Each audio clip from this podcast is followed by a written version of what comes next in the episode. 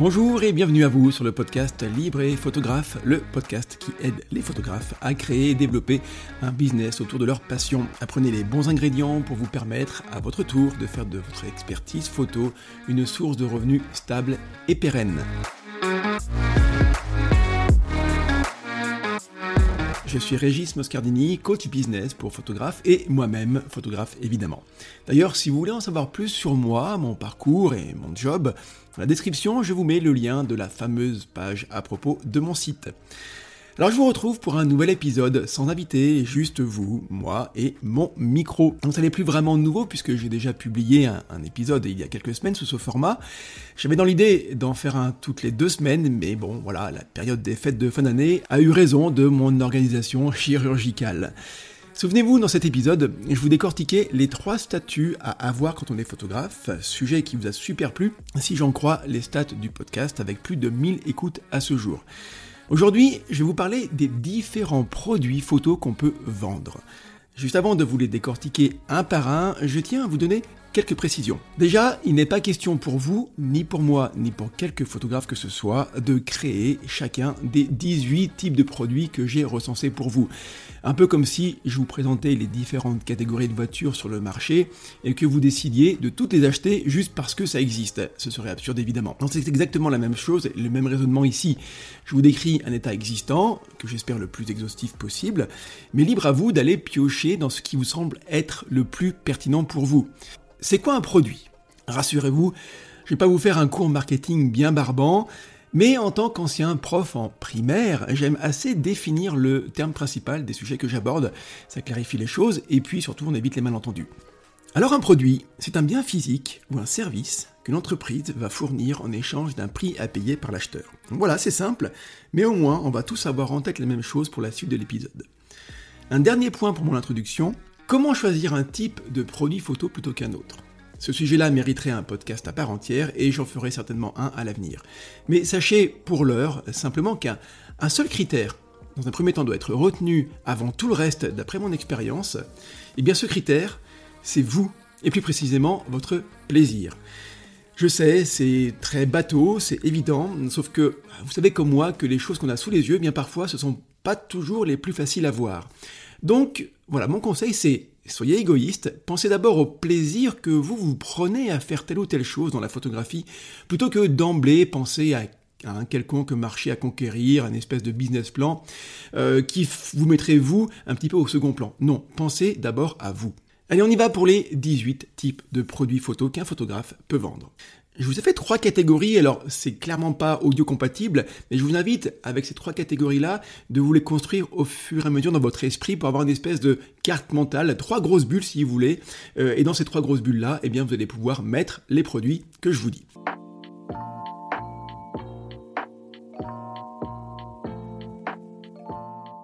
voici la catégorie numéro 1, je l'ai appelée la catégorie des je fais à la place de. L'anglais marche mieux, je trouve, euh, pour ça, euh, et on appelle ça en anglais, dans le marketing, le done for you, hein, littéralement fait pour toi. Il s'agit ici de tous les produits photo qu'un photographe peut vendre qui concernent les prestations où il fait une action ou quelque chose que le client ne sait pas faire ou ne veut pas faire ou il n'a pas le temps de le faire. En gros, bah, il vous délègue une tâche parce que vous, vous êtes expert, meilleur que lui, ou ben, c'est plus rare si vos clients sont des particuliers, mais voilà, il n'a pas le temps de le faire. Donc voici ce qu'on trouve dans cette catégorie des je fais la place de. Le jeu, c'est vous, hein, c'est vous qui faites à la place du client, évidemment. On a les séances de shooting photo de personnes. Alors là, bah, typiquement, c'est euh, photographier un mannequin, photographier un modèle, mais aussi des particuliers, euh, des familles, par exemple, des femmes enceintes, les bébés, mais aussi tout ce qu'on appelle la photographie, vous savez, euh, corporate, où vous allez photographier ben, des chefs d'entreprise ou des salariés, par exemple, peu importe. Donc là, clairement, vous l'avez compris, les personnes qui souhaitent se faire photographier, ben, elles pourraient le faire toutes seules ce qu'on appelle des selfies, j'exagère hein, à gros traits, mais en gros, vous allez faire les photographies à la place de la personne qui ne sait pas faire euh, ou qui n'a pas envie de s'embêter avec ça, et donc vous lui faites pour elle ces beaux portraits. On a ensuite les séances de shooting photo euh, d'animaux domestiques, les chiens, les chats, les pour les plus connus, les chevaux également, mais ça peut être d'autres types d'animaux domestiques, pourquoi pas. Donc là, évidemment, vous avez bien compris que les propriétaires d'animaux pourraient faire et font aussi parfois des photographies seuls, mais le résultat est rarement génial. En tout cas, ça correspond pas exactement à leurs attentes. Alors, à ce moment-là, ils peuvent faire appel à des photographes pros euh, qui vont faire les portraits pour eux avec un rendu évidemment euh, qui n'a rien à voir avec ce que ces personnes-là font d'habitude. On a bien sûr toute la grande, euh, alors je dis catégorie non parce qu'on reste dans la même catégorie, mais on a ce, grand domaine des mariages. Bah là, effectivement, hein, c'est la même chose. Hein. C'est pas le marié qui va faire les photographies de mariage, ni la mariée. ça peut être le tonton. Hein. On a souvent cette espèce d'image d'épinal. Mais voilà, les mariés vont confier, vont déléguer la gestion des photos à un professionnel. Donc là, c'est on est dedans, je fais à la place de. On a des séances de shooting photo de produits, euh, ben là c'est classique, hein, on a une entreprise qui veut mettre en, avant ou en valeur euh, euh, ses, produits industriels, mais aussi on peut avoir un artisan ou même un entrepreneur, une entrepreneur qui fait des petits bijoux, des petits produits faits main, elle veut les mettre en avant, elle sait pas faire les photographies, ou si elle le fait, c'est pas génial. À ce moment-là, elle fait appel à un photographe, donc on est là aussi clairement dans le done for you, je fais la place de, je fais pour toi.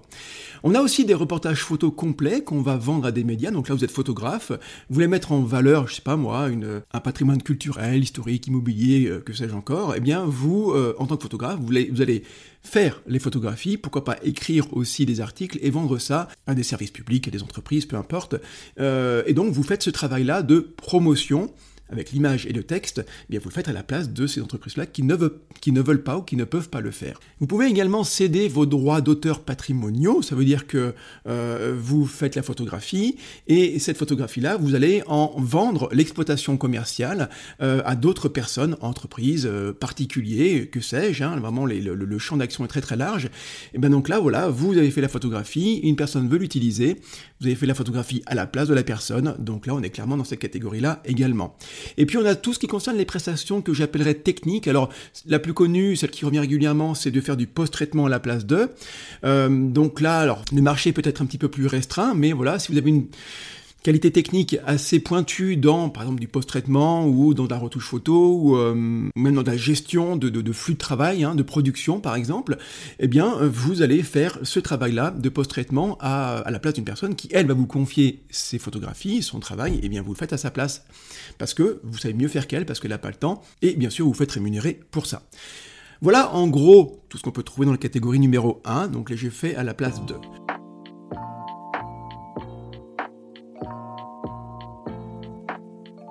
Allez, on passe à la catégorie numéro 2 que j'ai appelée les je vous apprends à faire. Donc là, ce sont les produits de formation qui font passer le client, le potentiel client d'un état de eh je ne sais pas faire et ça me saoule, pour rester poli, à euh, un autre état euh, supérieur qui serait ben, grâce à ça, euh, je suis maintenant capable de faire ça et c'est génial. Donc là, on a ben, euh, typiquement les workshops, hein, euh, par exemple, les workshops de studio en présentiel. Donc si vous écoutez ce podcast, il est très très probable, euh, j'espère en tout cas que vous êtes photographe, et en tant que photographe, ben, vous vous êtes formé, et une des façons de se former, c'est eh ben, d'aller suivre des workshops studio avec des gens qui savent sur une thématique particulière, voilà, je sais pas, je pense à ça, mais ça peut être la gestion du flash, de la lumière artificielle, eh bien vous allez faire un workshop, et pour apprendre ça, donc vous passez d'un état, vous en tant que client, d'un état de je savais pas faire, ça m'embête, à je sais faire, c'est génial. Eh bien vous, en tant que prestataire de, euh, de ce workshop-là, ben, vous gagnez de l'argent grâce à ça.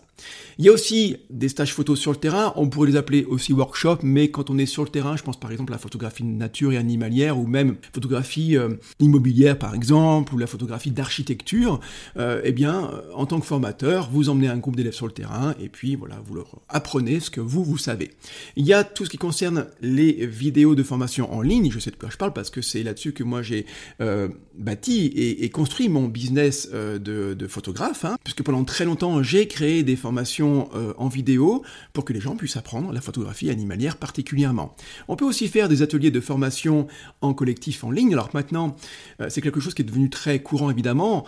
Alors je dire grâce ou à, cause, ça dépend de quel côté on se place, mais en tout cas c'est vrai que le Covid et, les différents confinements qu'on a pu avoir ont permis de développer ces outils de webconférence, hein, de, de visioconférence donc maintenant, c'est quelque chose qui est rentré euh, beaucoup plus dans les mœurs et les outils qu'on utilise sont beaucoup plus maîtrisés par la plupart des personnes. Donc on peut mettre en place, vendre des ateliers de formation collectifs en ligne. On peut aussi parfaitement euh, faire avec ces mêmes outils-là eh du coaching individuel. Alors ça dépend sur quelle thématique, hein. c'est en fonction de votre statut, de votre expertise, de vos compétences photo, mais on peut faire du coaching pour apprendre aux gens euh, individuellement, eh bien justement à faire du post-traitement, euh, à améliorer leur prise de vue, à mieux gérer leur appareil photo, à le prendre en main par exemple.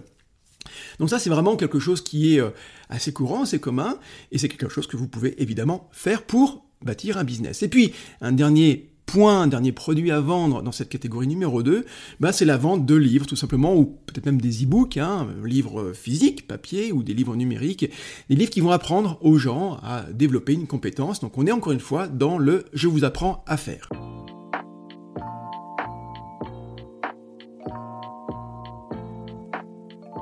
Troisième et dernière catégorie euh, dans laquelle, alors que j'ai appelé, pardon, les je vous fais rêver. Vous avez vite comprendre pourquoi je l'ai appelé comme ça. Vous aurez remarqué que les catégories 1 et 2 existent pour vendre une solution à un problème bien précis. Soit on fait la place, catégorie 1, je ne vais pas revenir dessus, soit on apprend à faire, catégorie numéro 2.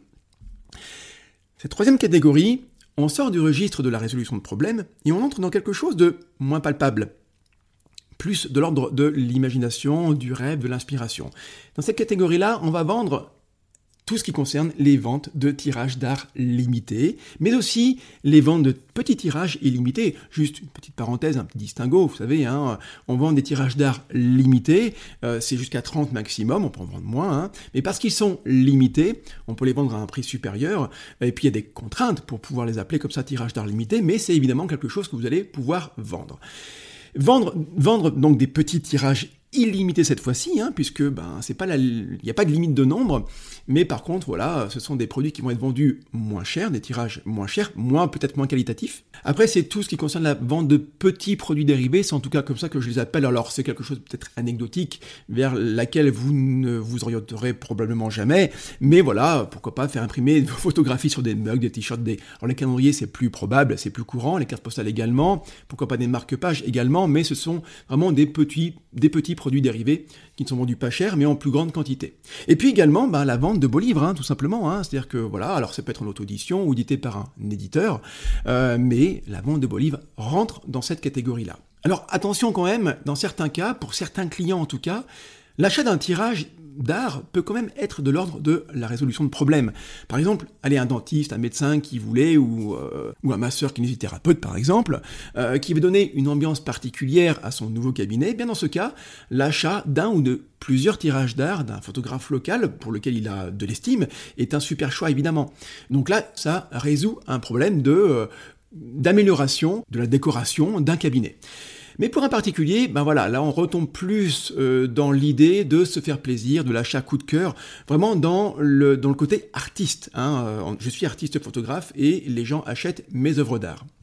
Donc là, ça ne répond pas à un problème particulier, sauf évidemment, hein, on peut penser qu'une personne veut aussi euh, remplir un mur vide dans sa maison, mais on est quand même dans la catégorie des euh, je veux rêver, je veux voir cette photographie magnifique que j'aime tant, bah, la voir en vrai chez moi tous les jours, tous les matins quand je me lève. Donc on est plus dans l'aspect, euh, ben voilà, inspiration, rêver et se faire plaisir.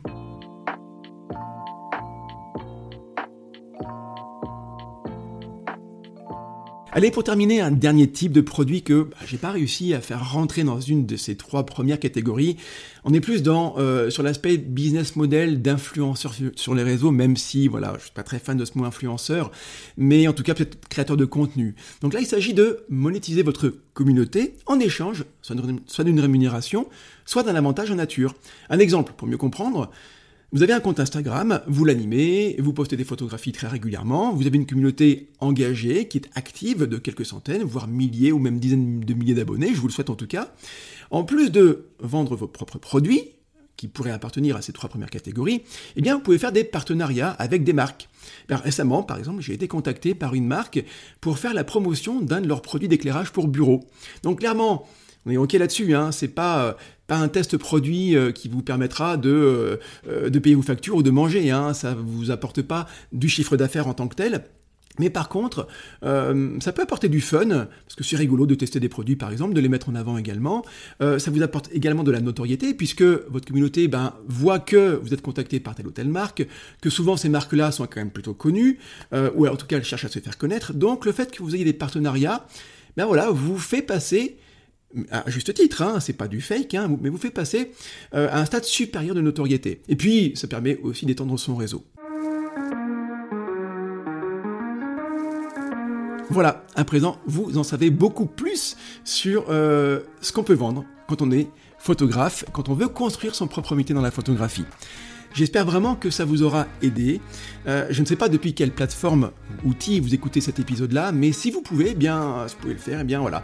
Moi, je serais ravi de lire votre commentaire et pourquoi pas euh, de me donner des idées de produits, photos euh, auxquels je n'aurais pas pensé, que vous, vous pouvez vendre, vous avez peut-être vu ailleurs, et donc ce serait chouette de pouvoir le partager sur la plateforme sur laquelle vous êtes, si vous pouvez le faire évidemment. Sinon, eh bien, euh, ce qui serait génial également, c'est de laisser une note sur l'application Apple Podcast. Et puis, si c'est pas trop votre truc de laisser comme ça des, des notes, eh bien, un partage, c'est aussi très très bien. On envoie un email, on partage ça sur les réseaux sociaux, comme vous voulez, mais ça permet également de faire vivre le podcast. Merci infiniment pour votre écoute. Je vous dis à très très bientôt pour le prochain épisode.